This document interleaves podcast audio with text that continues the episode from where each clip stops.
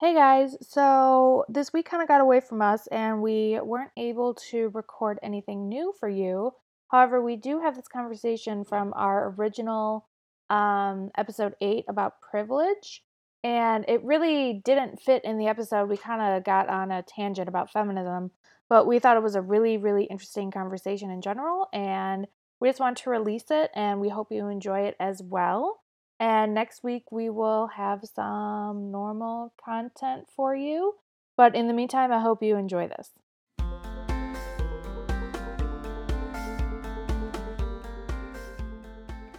What do you think about the attitude towards stay at home mothers? What do you think when you think of the attitude, like in terms of American society's opinion of stay at home mothers? Are we privileged or are we not privileged? I don't know. My initial instinct is to think that people see us as privileged. Um, and But does that mean therefore they see us in a negative light? Like do you think people okay. that that's kind of where I'm going with this. I feel like, and that's why I think it was so hard personally for me to do the list of like, what do you get as being a stay at home mom? Because I feel like this whole time, I feel like I'm kind of defending myself, and maybe it's like a me thing, but I'm like defending myself and defending my um, decision to be a stay at home mom as like, no, it's really hard and it's a job. And don't think that I'm like almost like a woe is me, like having to take on this persona because if I just sit around and be like, no, I love it. I love having the ability to, you know, one of the things we said is like having an open schedule. Like, I love being able to be like, oh, it's Tuesday and I need to do this. Okay, nothing's stopping me. Um, it almost comes off as like selfish or braggy or like I feel like I have to Privileged.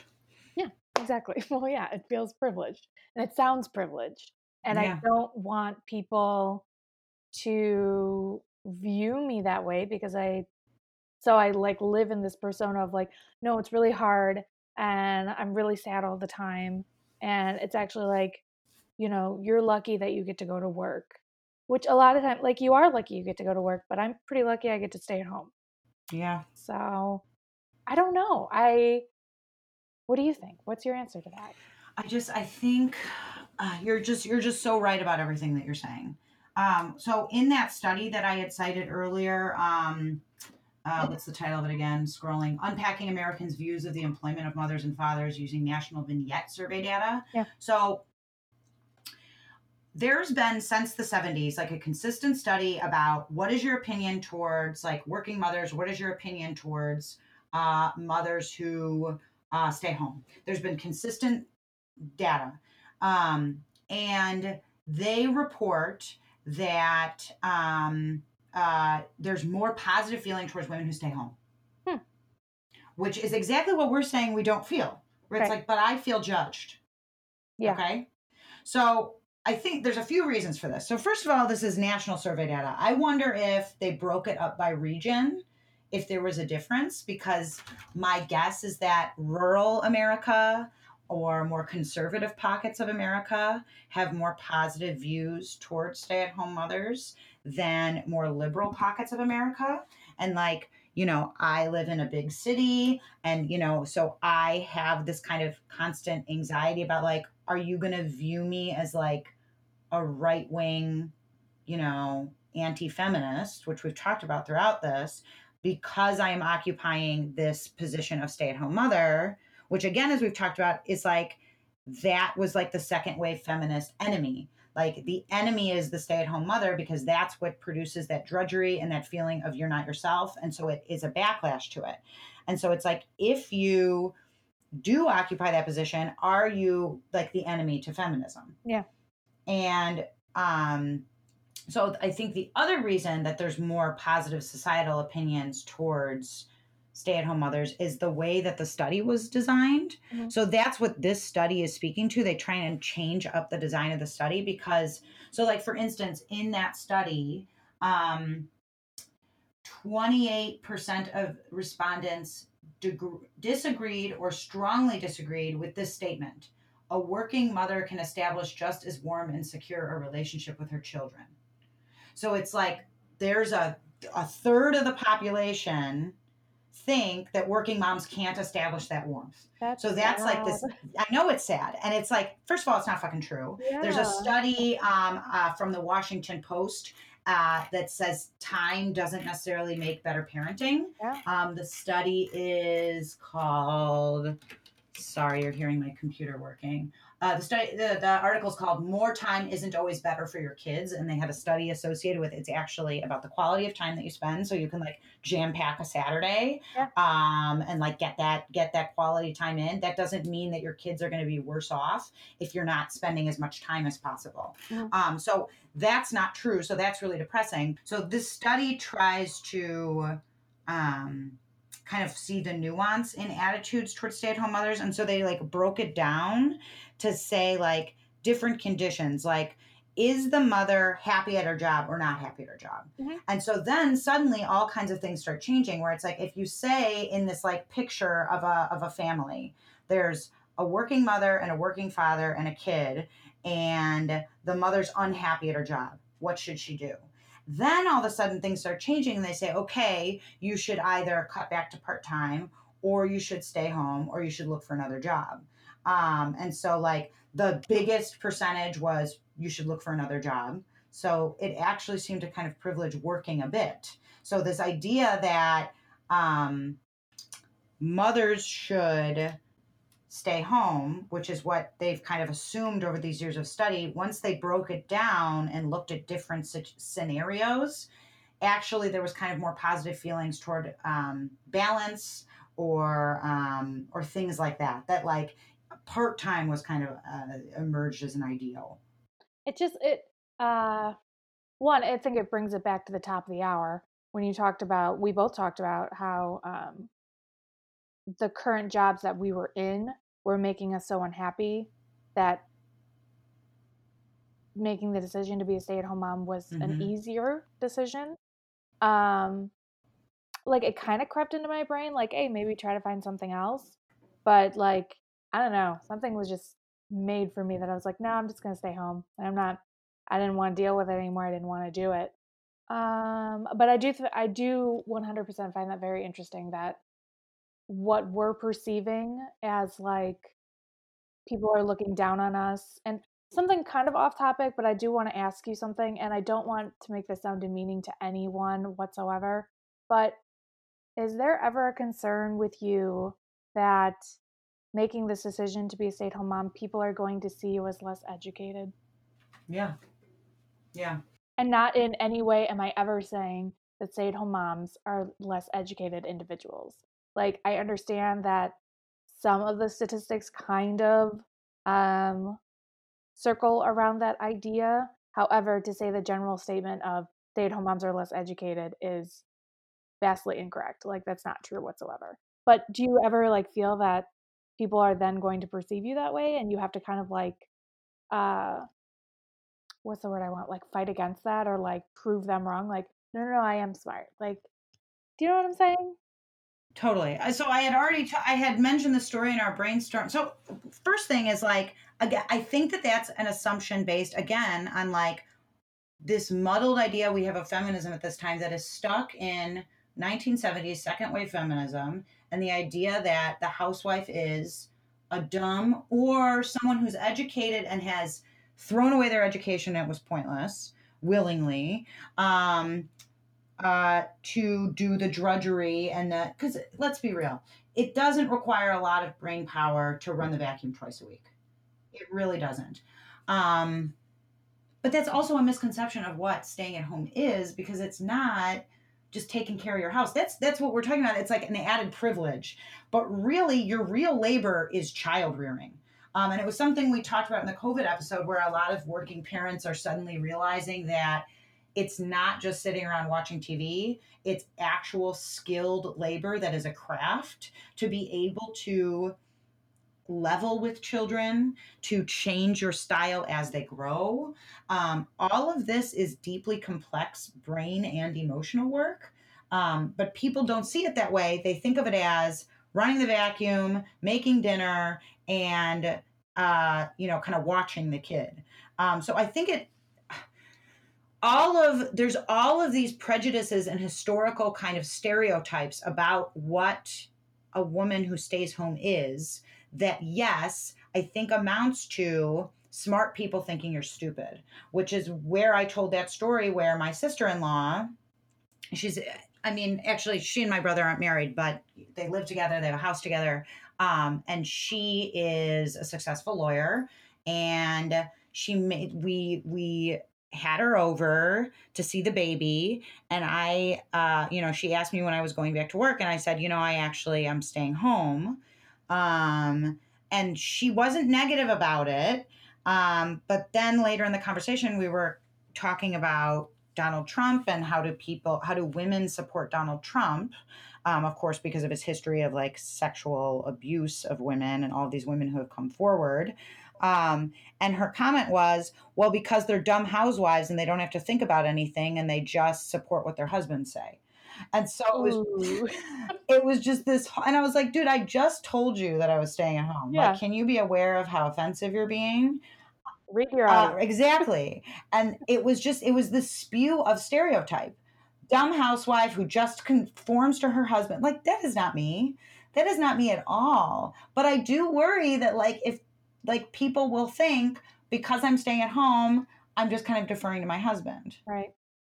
I don't know. It just hurt my feelings. And I just, I do think that that's a big, especially among the left, right?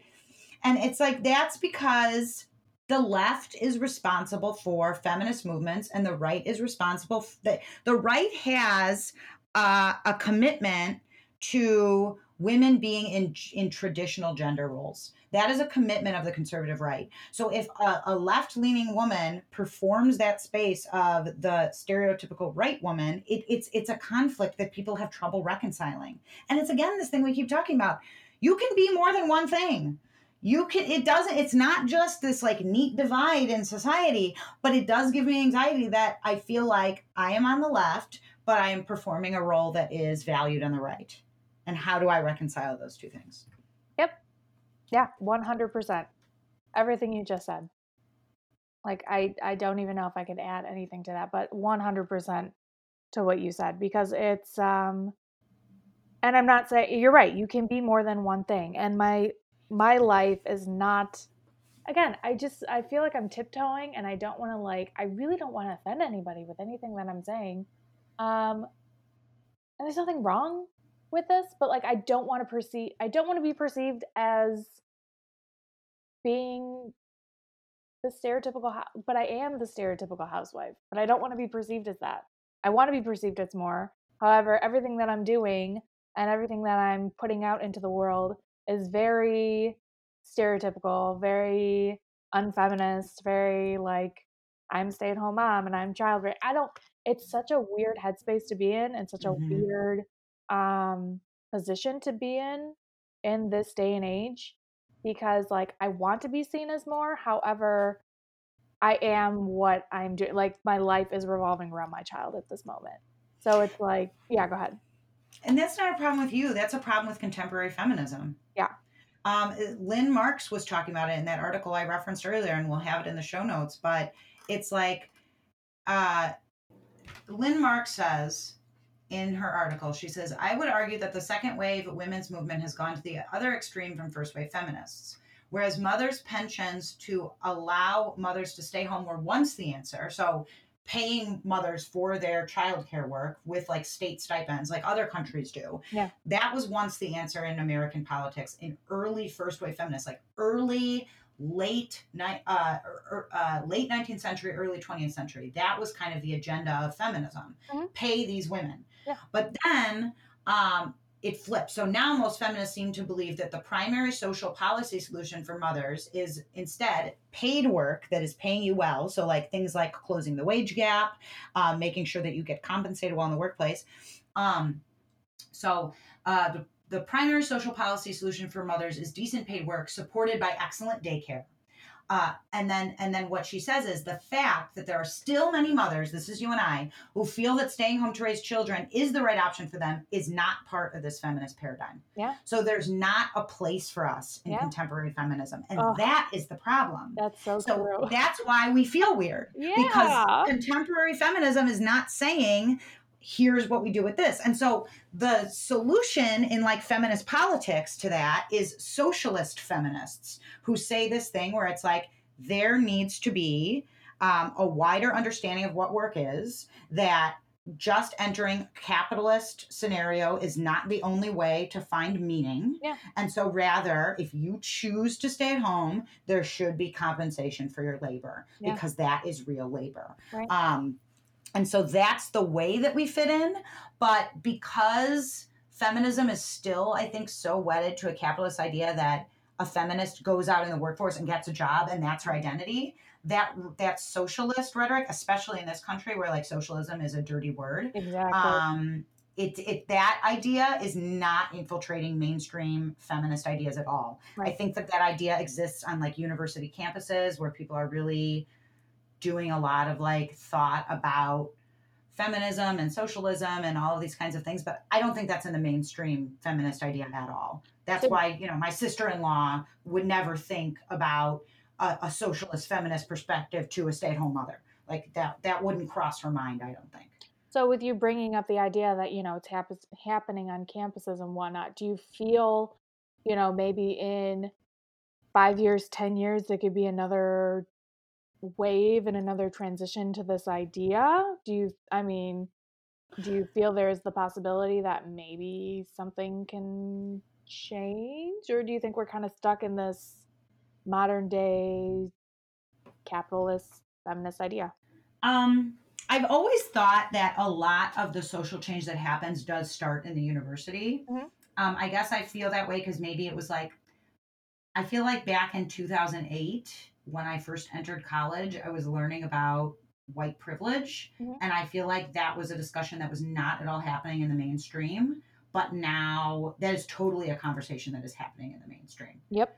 Um, so that is always just like in my experience, I think that there's a lot of things that start in the college and then they transfer into um, the the so the the society at large. Yeah.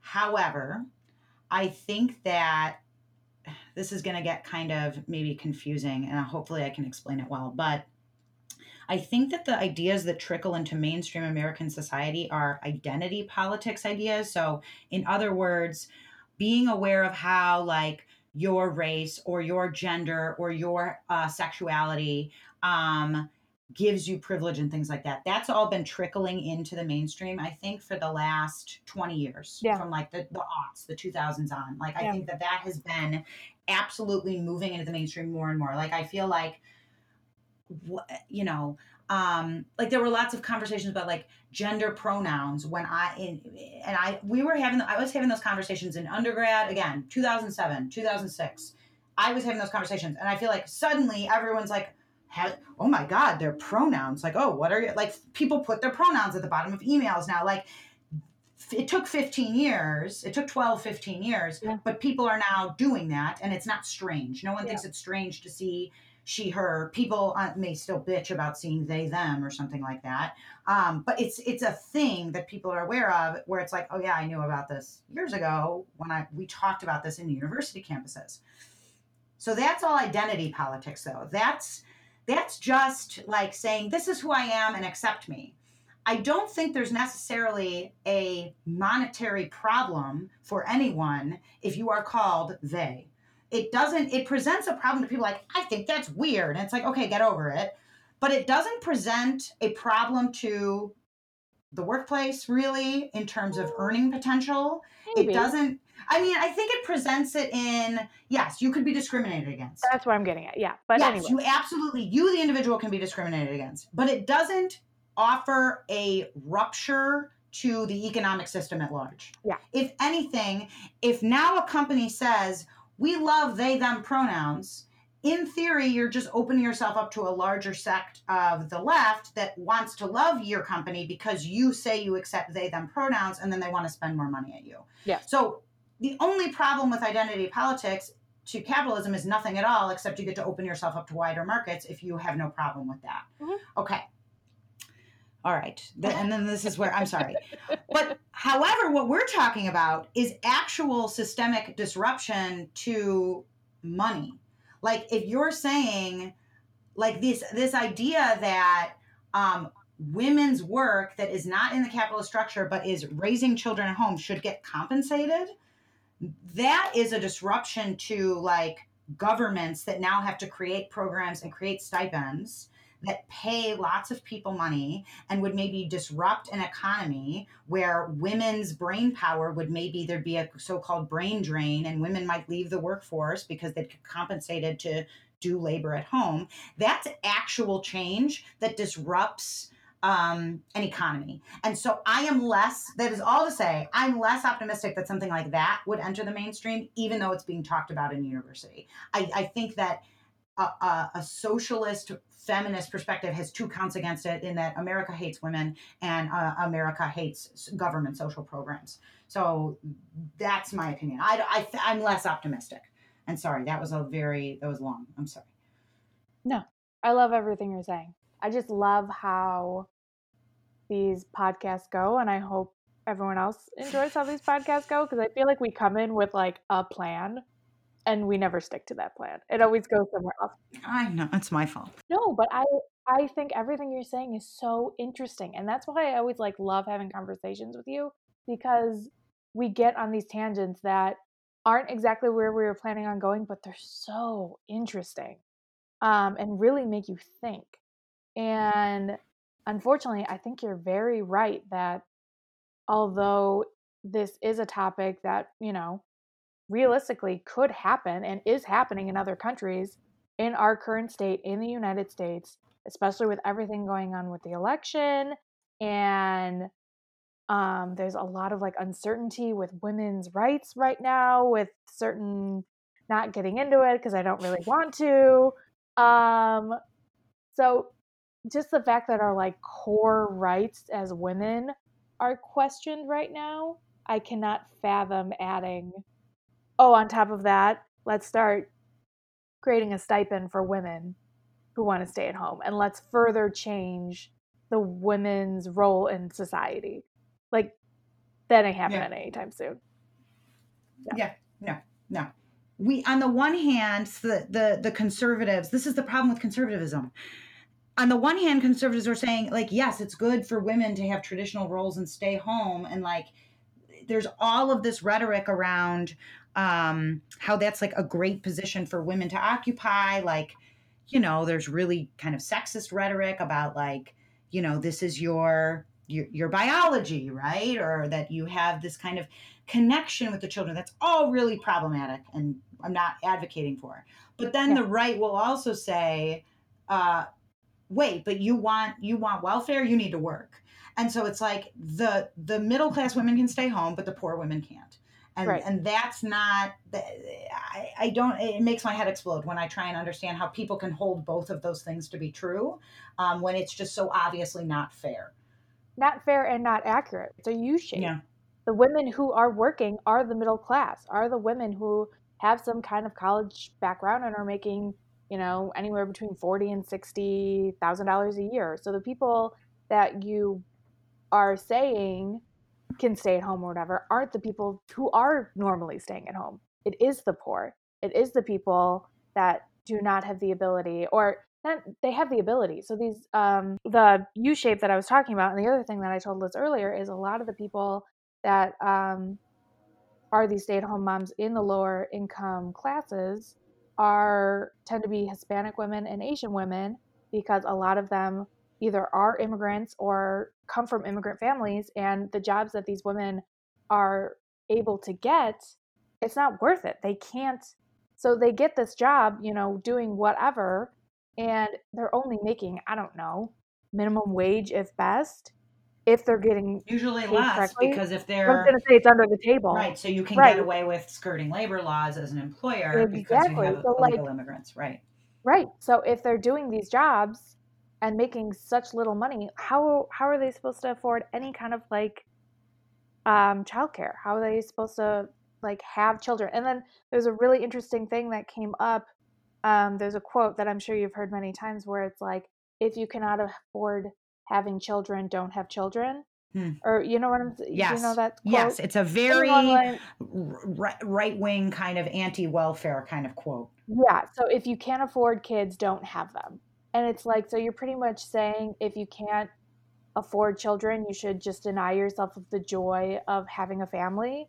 Like, what the hell kind of statement is that? It makes me so angry. But like, anyway, so it's often also I think low key racist. Um, Absolutely. Because um, if you look at, I, I, I don't have these numbers in front of me, but I've read them in my life.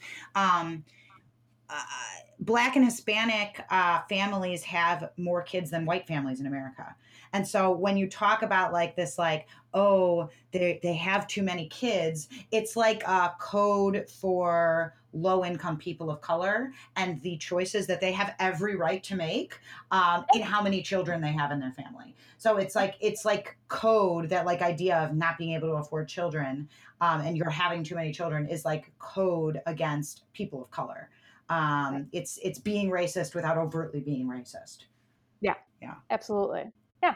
Um, but yeah, to go back anyway, um, it's just interesting because you're saying that these middle class women are the women that should be staying at home or, or can be staying at home, whatever. But it's just not the real. It's not what's actually happening in the United mm-hmm. States. You're either in the low income household or you're in a very high income household. So it's just it's all just very interesting that all of these perceptions and all of these um, ideas of who should or who can be a stay at home mom really isn't what's actually happening. Yeah, I don't know. I don't know. I don't know. So yeah, I think we'll just stop it there and we'll kind of, I don't know, maybe in a couple podcasts if we get some interaction or just in general, we can come back to this and kind of touch on it again. Cool. Totally. Cool. Okay. Um, so as always, we are on uh, social media. We're on Twitter and Instagram at Seven Day Work Week Pod. So you can always interact with us there. You can also find this podcast pretty much anywhere where you get your podcast. Just search for us, the Seven Day Work Week, and we will pop up. Um, I think that's about it. Well, thank you for listening, everybody. Yeah, thank you, thank you, thank you, thank you. Um, and we'll see you next week. All right, bye. Bye.